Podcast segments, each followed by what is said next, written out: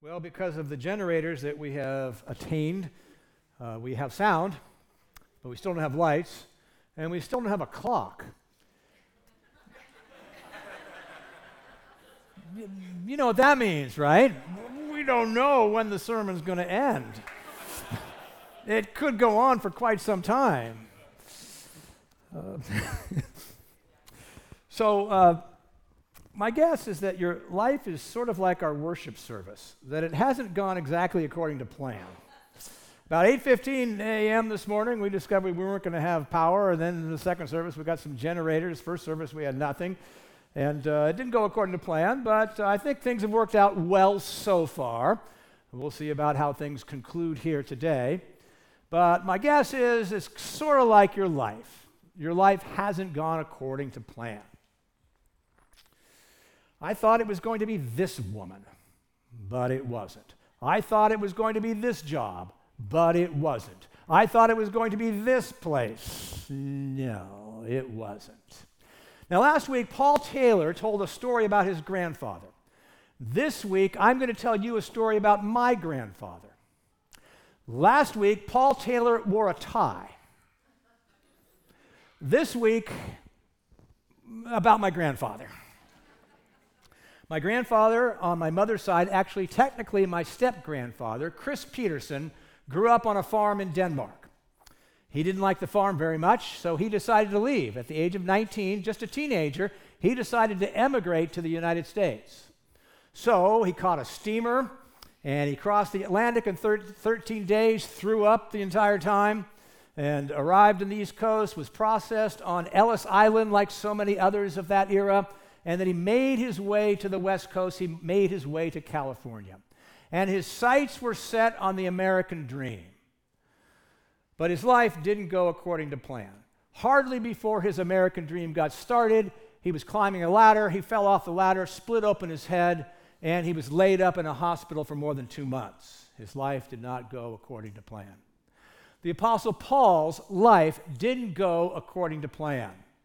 And what we're going to see in Acts 22, actually, we're going to hear and see him tell his not according to plan story.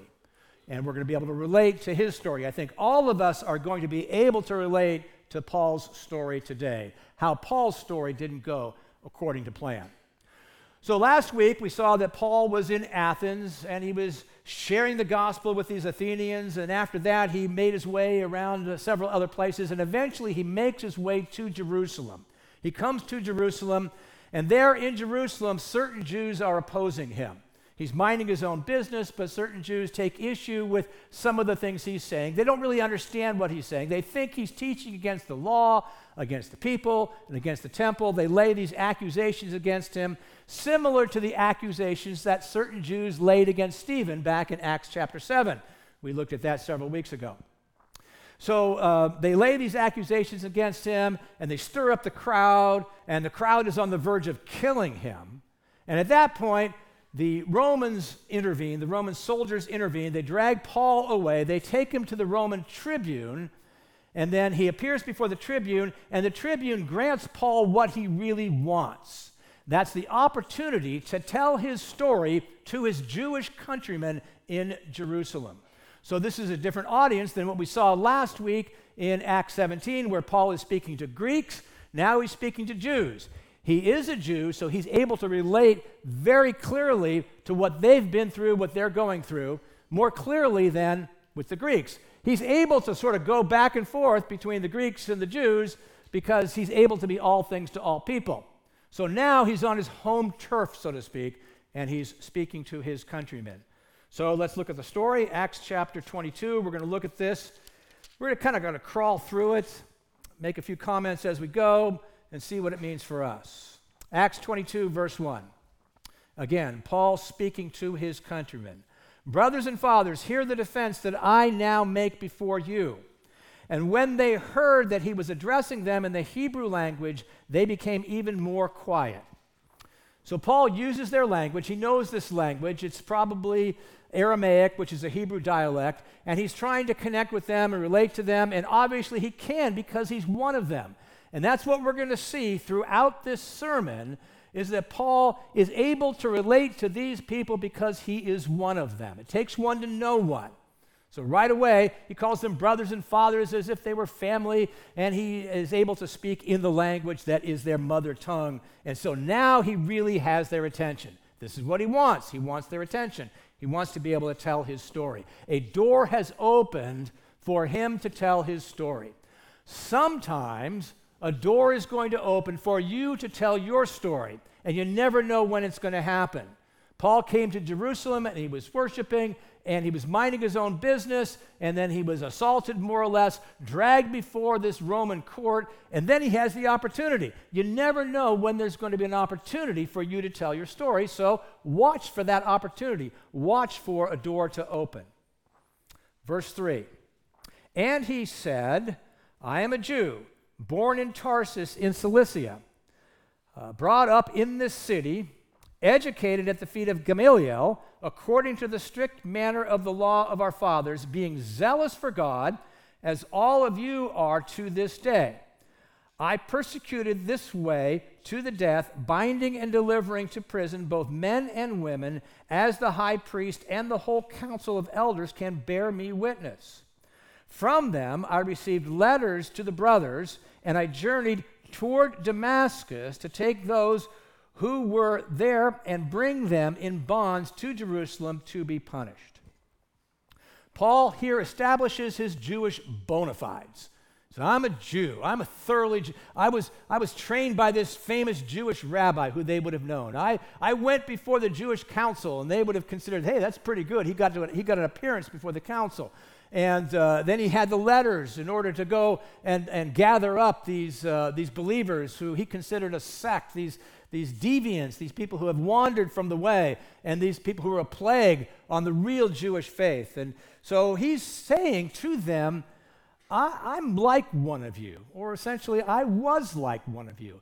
And I would have continued to be like, exactly like one of you. I persecuted these people. I would continue persecuting these people, except for the fact that something happened to me on the way to Damascus. He was, he was somebody, he was going to continue to be somebody, but something happens on the way to Damascus. Something happens to you on the way to becoming who you are going to be. You were going to be some you are you were someone, you were going to continue to be that person. But something happened to you on the way. Verse 6 As I was on my way to Damascus and drew near to Damascus, about noon, a great light from heaven suddenly shone around me, and I fell to the ground and heard a voice saying to me, Saul, Saul, why are you persecuting me? That was his name before it was changed to Paul. And I answered, Who are you, Lord? And he said to me, I am Jesus of Nazareth, whom you are persecuting. Now, those who were with me saw the light, but did not understand the voice of the one who was speaking to me. Ooh. All right. Yeah, this is cool. But you know what? You know what, everybody? There's still no clock.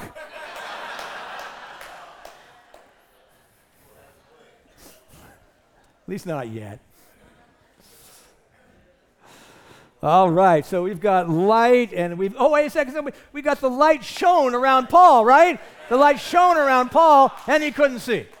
Now the light is shown around us, and we can see. This is, this is a flip, I think, right? Maybe, I don't know what's going on here. So, so he, he saw a light, and he heard a voice. He didn't know who belongs to the voice, first of all, at, at first, but he, he sees and he hears. And then, obviously, it's Jesus, and Jesus invites him into this conversation. And he asks a question. And a conversa- this conversation goes like this Jesus asks a question, and then Paul asks a question. That's how conversations often work, right? Questions are asked, questions are answered, questions are asked, questions are answered. So on the way to Damascus. Whoa. Well, now we got the clock. This is not right. Okay. So on the way to Damascus, something happens. What happens to him? He meets Jesus. On the way to being whoever you were going to be, you meet Jesus. Something happens, you meet Jesus. And what does he do then? He invites you into a conversation. And I don't know if you realize this, but what happens is in this conversation over the years, it starts first with him asking you a question and you trying to answer the question, and then you asking him a question. It doesn't always work out exactly like that, but if you look at it over the years, that's probably what is how it's been working out. Jesus poses a question. And it, you might feel like, you might be able to say that's not exactly a question, but over the years, or over the months, over the weeks, or, oh, yeah, I think Jesus is asking me something. How am I going to respond to that? Then you answer the question. Then you ask a question.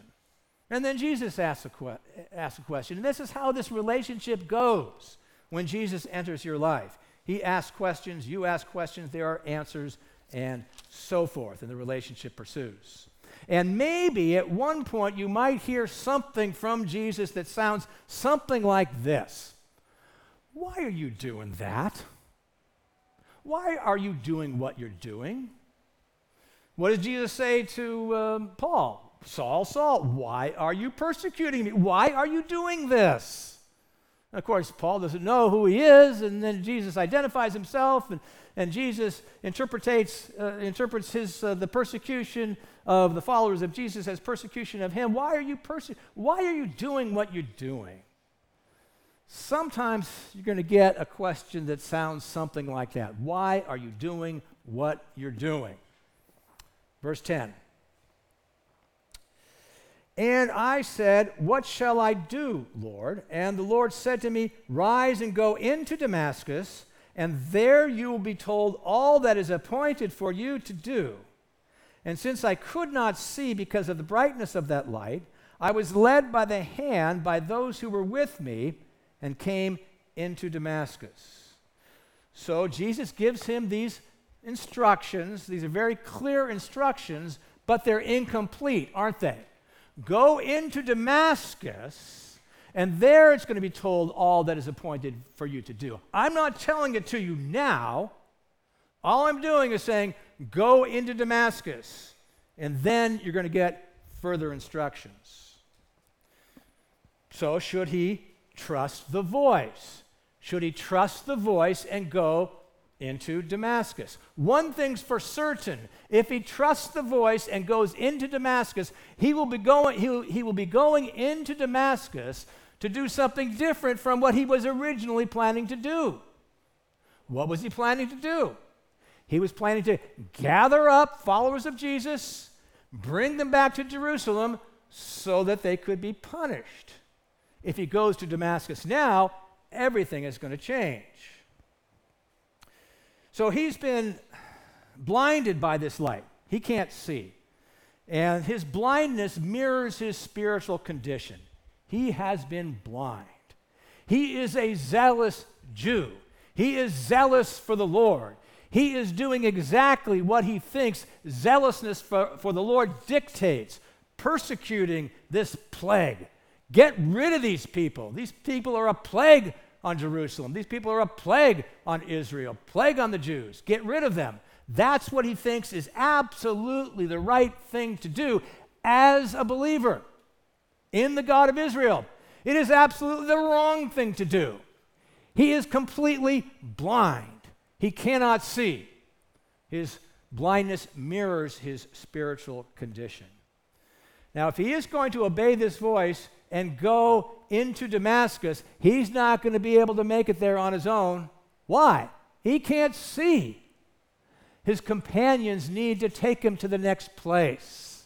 He's dependent on them to take him by the hand and guide him into Damascus. And he asked the question, What should I do, Lord? Now, that really, when you think about it, that's a risky question. What should I do? When, you, when you, you're sort of giving up the right to decide what you're going to do. If you actually open up and say, What should I do, Lord? Now, a lot of us ask that question, as well we should, but I wonder do we really mean it? I, would like to know the Lord's will, but really secretly we might harbor our own will that say, well, we're going to hedge our bets and say, well, okay, well, if the answer comes back in a certain way, maybe I'm not going to do that. But Paul really seems legit about this whole thing. He has opened up to the Lord, he has engaged. What should I do, Lord? And sometimes, sometimes when we get those instructions from the Lord, and we get the answer to the question, What should I do? the answer seems incomplete at best. If there isn't, if there even is an answer, what should I do, Lord? Sometimes the answer seems incomplete, and, and oftentimes, let's face it, it seems like there's no answer whatsoever to the question, What should I do? But maybe what we need is what Paul needed help from others to get to the next place. Figuratively speaking, anyway. It's as if we're groping in the dark. We can't see. We can't see what the next step is. Or maybe we can see what the next step is, but we don't know how to get there. We don't know how to do it. And maybe we need some companions to come alongside us and say, Here, take my hand. Here's the next step. The next step isn't going to give you all the answers, but there is a step to be taken, and sometimes we need the help of others in order to do that to get to the next place. Verse 12. And one Ananias, a devout man according to the law, well spoken of by all the Jews who lived there, came to me and standing by me said to me, Brother Saul, receive your sight. And at that very hour I received my sight and saw him. So Ananias, this devout Jew who's a believer in Jesus, helps Paul recover his sight. Obviously, it's God who opens his eyes, but Ananias has a part to play, and he says, Brother Saul, receive your sight, and Paul is able to see again. And once his eyes are opened, he will never see the world in the same way ever again. He will never see people in the same way ever again. He will never see the Jews, his countrymen, in the same way ever again. He will never see the Gentiles oftentimes the enemies, in the same way ever again. And what is the first thing that Paul saw when he opened his eyes? He sees not a thing, he sees a person. He sees Ananias. Who is Ananias? Ananias is a Jew, just like Paul. Ananias is a devout Jew, just like Paul. Ananias is a follower of Jesus, unlike Paul. So, what's the first thing that Paul sees? He sees the person that he needs to become. He needs to become like Ananias, a devout Jew sold out for the Lord, but now one who is following Jesus, as Ananias is doing. We need help from other people sometimes to get us to the next place. We need help from other people oftentimes to help us to see. We all have our blind spots. We all have blinders on. We're all stuck in our ways, and oftentimes we'll need other people to help us to see, to ask us maybe some gentle questions. Have you considered seeing things this way? Have you considered this? What about this? Do you think you actually see everything here? I think you see some things, but you don't see the entire picture. Maybe we need other people once in a while to help us see. What we also need is what Paul needed. He needed to see a Jew who was following Jesus. We need to see people who are following Jesus, right? And we need examples to follow. And uh, we have our eyes opened and we, we see someone who's following Jesus and, and, and someone who, you know, we, we can learn from that person. What does it look like? And there are lots of people in this church you can learn from. Maybe there's someone who's a little bit older. Maybe there's someone who's walked with the Lord a little bit longer. Maybe you look at that person and you, and you have some admiration for that person. And you, maybe you want to have coffee or lunch or something like that. You want to ask a few questions. Can you, how did you become who you became? What, what, what, I see this in you. How did you, how did you get that? How did all this happen? We need people like Ananias in our lives. Verse 14. And he said, The God of our fathers appointed you to know his will, to see the righteous one, that's Jesus, and to hear a voice from his mouth. For you will be a witness for him to everyone of what you have seen and heard. And now, why do you wait? Rise and be baptized and wash away your sins, calling on his name. Ananias tells him that you have been appointed to know the will of God. Isn't that nice? Wouldn't we all like to know the will of God? Then again, maybe we're not so crazy about the will of God being made all too clear, depending on what the will of God is. You have been appointed to know the will of God. What is the will of God for Paul? It's, first of all, it's to see and to hear the righteous one. He's already heard the righteous one, Jesus. He's about to see him as well in Jerusalem, and he's going to see and hear Jesus. So he's in a, the will of God for Paul. He's been appointed to see and hear Jesus. And then, second of all, he's been appointed to be a witness. A witness of what? Of what he has seen and heard concerning Jesus. So, those are the two things that God has appointed Paul to do. First of all, it is to see and hear Jesus, and second of all, to be a witness of Jesus. But before that happens, of course, he has to call on the name of Jesus, that is, give his allegiance to Jesus, and then be baptized as a follower of Jesus. So, are there things, is there, is it, is, does the Lord have a will for you? I think he does. Indeed, I believe that the Lord has many things for you to do. The Lord has many things for you to do. And from this text, I can see the, that He has appointed you to do two things. First of all, is to see and hear Jesus.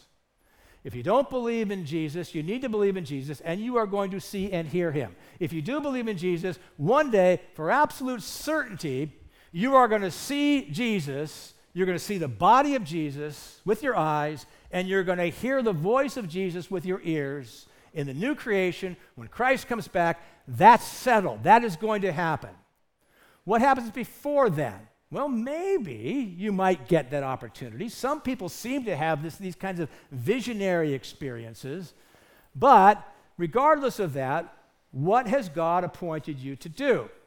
To use your eyes, to use your ears, to use all of your faculties, as a matter of fact, and to bring what you see and what you hear to Jesus so that you might experience Jesus. You have been appointed to experience Jesus, and it involves your faculties what you see, what you hear, and then how you are able to bring what you see and hear to Jesus so that you can understand accurately what's going on in your life by bringing it all to Jesus.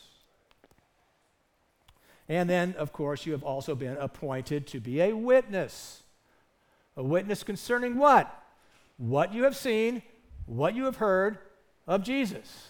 And we've seen this before in Acts. To be a witness primarily involves telling other people what you have experienced of Jesus.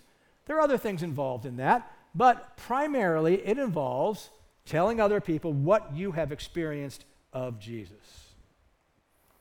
Verse 17 When I had returned to Jerusalem and was praying in the temple, I fell into a trance. This is like Peter's experience earlier. Cormac preached that passage. And saw him saying to me, Make haste and get out of Jerusalem quickly, because they will not accept your testimony about me. And I said, Lord, they themselves know that in one synagogue after another I imprisoned and beat those who believed in you. And when the blood of Stephen, your witness, was being shed, I myself was standing by and approving and watching over the garments of those who killed him. And he said to me, Go, for I will send you far away to the Gentiles. Paul thinks now, now that he's a believer in Jesus, that he is the ideal witness to go to the Jews. He is a Jew. They know his history of persecuting followers of Jesus. He is a perfect candidate to minister to the Jews. But Jesus says, no. Why not? They are too dug in. They will not accept your testimony. That's number one. Number two, Jesus has other plans for Paul. He's been pretty good with the Gentiles, hasn't he? We just saw him last week preaching to the Greeks. That was an amazing sermon. And Jesus obviously can see how Paul can be used for the sake of the Gentiles. So he says to him, Go. I'm going to send you far away to the Gentiles. I've got other plans for you, and you have to trust me. He thinks this makes perfect sense. But Jesus says it might, it might make perfect sense, but that's not the plans that I have for you. I have something else for you. So, on the way to being who we are going to be, we meet Jesus. On the way to doing what you were going to do, Jesus redirects you. You've experienced that, right? You thought you were going to do this. That door was closed. This door was open. Go. Jesus redirects you. He knows the future, and you don't. And you cannot overemphasize this. Quite simply, the Lord knows the future, and you don't. You have a vision, perhaps, but you don't know what tomorrow holds. You don't know how that will be realized or not realized. Jesus knows tomorrow and the next day, and the next day, and the day after that. He knows where you'll be accepted, He knows where you'll be rejected. He knows where doors will open, He knows where doors will close. He knows who fits you, He knows who doesn't fit you. He knows you don't. You have to trust Him with that. And sometimes you might be really persistent, like Paul. This is the place. These are the people. And you might end up hearing something that sounds like, go. No, it's not these people. It's not this place. All right. Verse 22.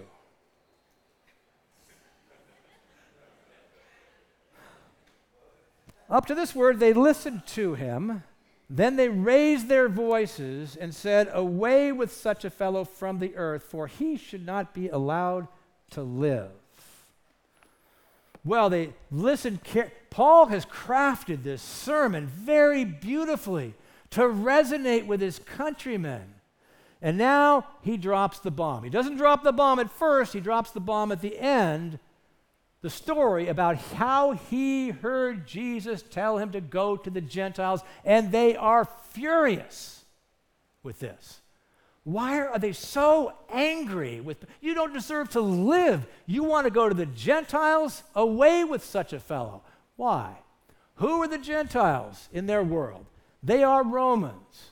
What have the Romans done? The Romans have invaded their land. The Romans are ruling their land, occupying their land. They are ruling their land with an iron fist and wooden crosses.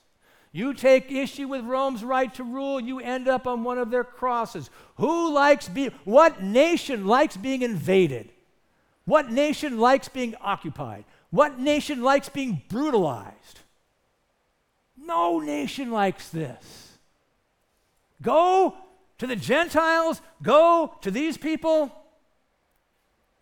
Nevertheless, there is no getting around the fact that you go all the way back to Abraham and all the way through the all the way through the prophets that God has called Israel to be a light to the nations, even the Romans.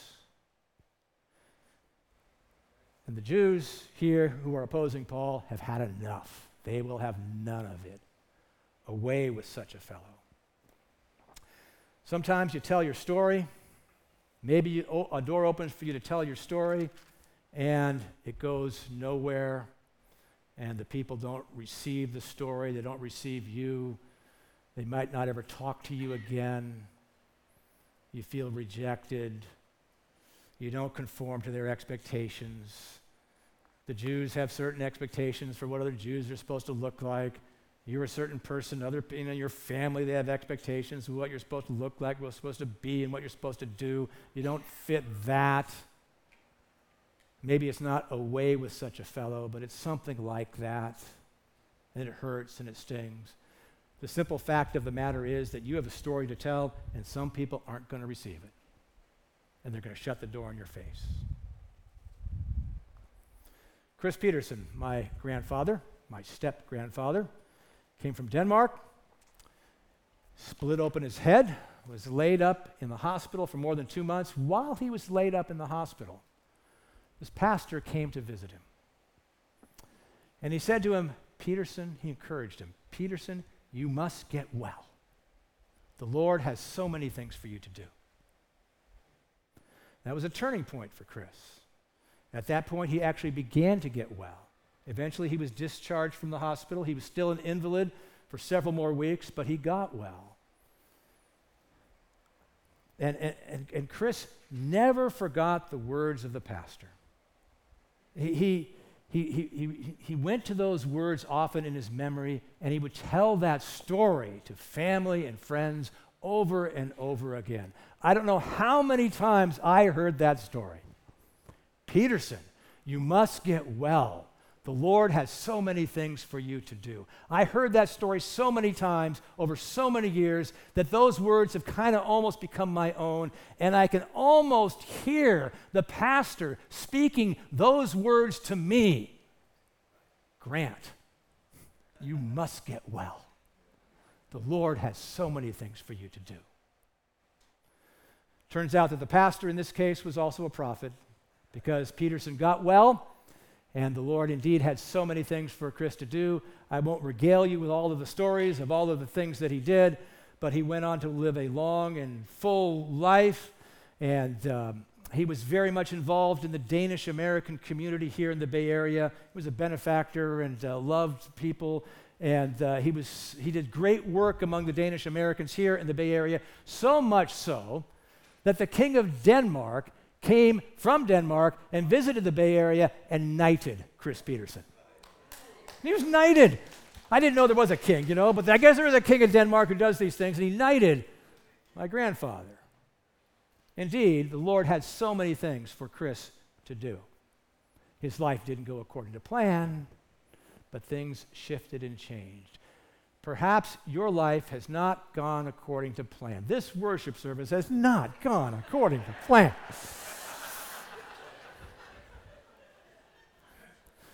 But let me ask you two questions.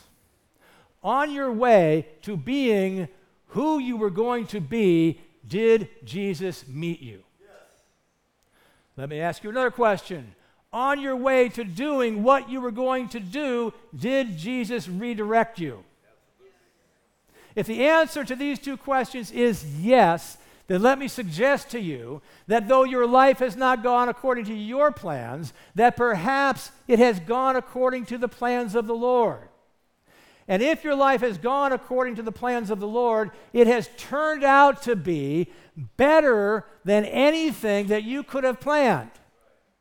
You may not see it now, but I promise you this if you keep following Jesus, you will see it one day you will see that your life has turned out and will turn out to be better than anything that you could have planned. With all the stops and the starts and the twists and the turns and the hills and the valleys, the righteous one meets you right on time. And remember this you're not done yet. The Lord has so many things for you to do. Coming to the table today. Jesus meets us here. Jesus meets us in all sorts of ways, but Jesus meets us here. And he gave us this very practical way for us to meet him on a regular basis. When you think about it, it's a little bit strange, right? Uh, it's familiar to us because we've been doing it if you've been in the church for a long time, but the body and the and the blood, it's the bread and the, and the wine. Uh, you're, but this is what Jesus gave us in a very practical, tangible way for us to meet Him. So we're meeting Him today in this way at the table. Now, we do this in a couple ways here at PBC. One of the ways is you come forward to the table, and the other way, which we're doing today, is the table comes to you. Sometimes in your life, it feels like you're coming to Jesus. Sometimes in your life, it feels like Jesus is coming to you. Today, Jesus is coming to you in the bread and in the wine. So here's how it's going to work uh, the bread is going to come first. You can partake of that whenever you please. Second of all, the cup is going to come. When you get the cup, hold on to the cup and we will partake together. Let me pray for us. Uh, Lord, I, I feel that though things have just been all over the place today, that you've been in this place. Um, and that you want to meet, that you have met us in so many ways, and that you want to meet us here right now with the bread and with the wine. So I pray, Lord, that e- as each of us partakes, that we have would have the experience of, of taking you in. Thank you so much for the, the, the sacrifice that this took, that this represents, by which we're partaking of you. And we, would he find bread for the journey and, and wine of exhilaration in, as we partake this morning. We thank you so much. Amen.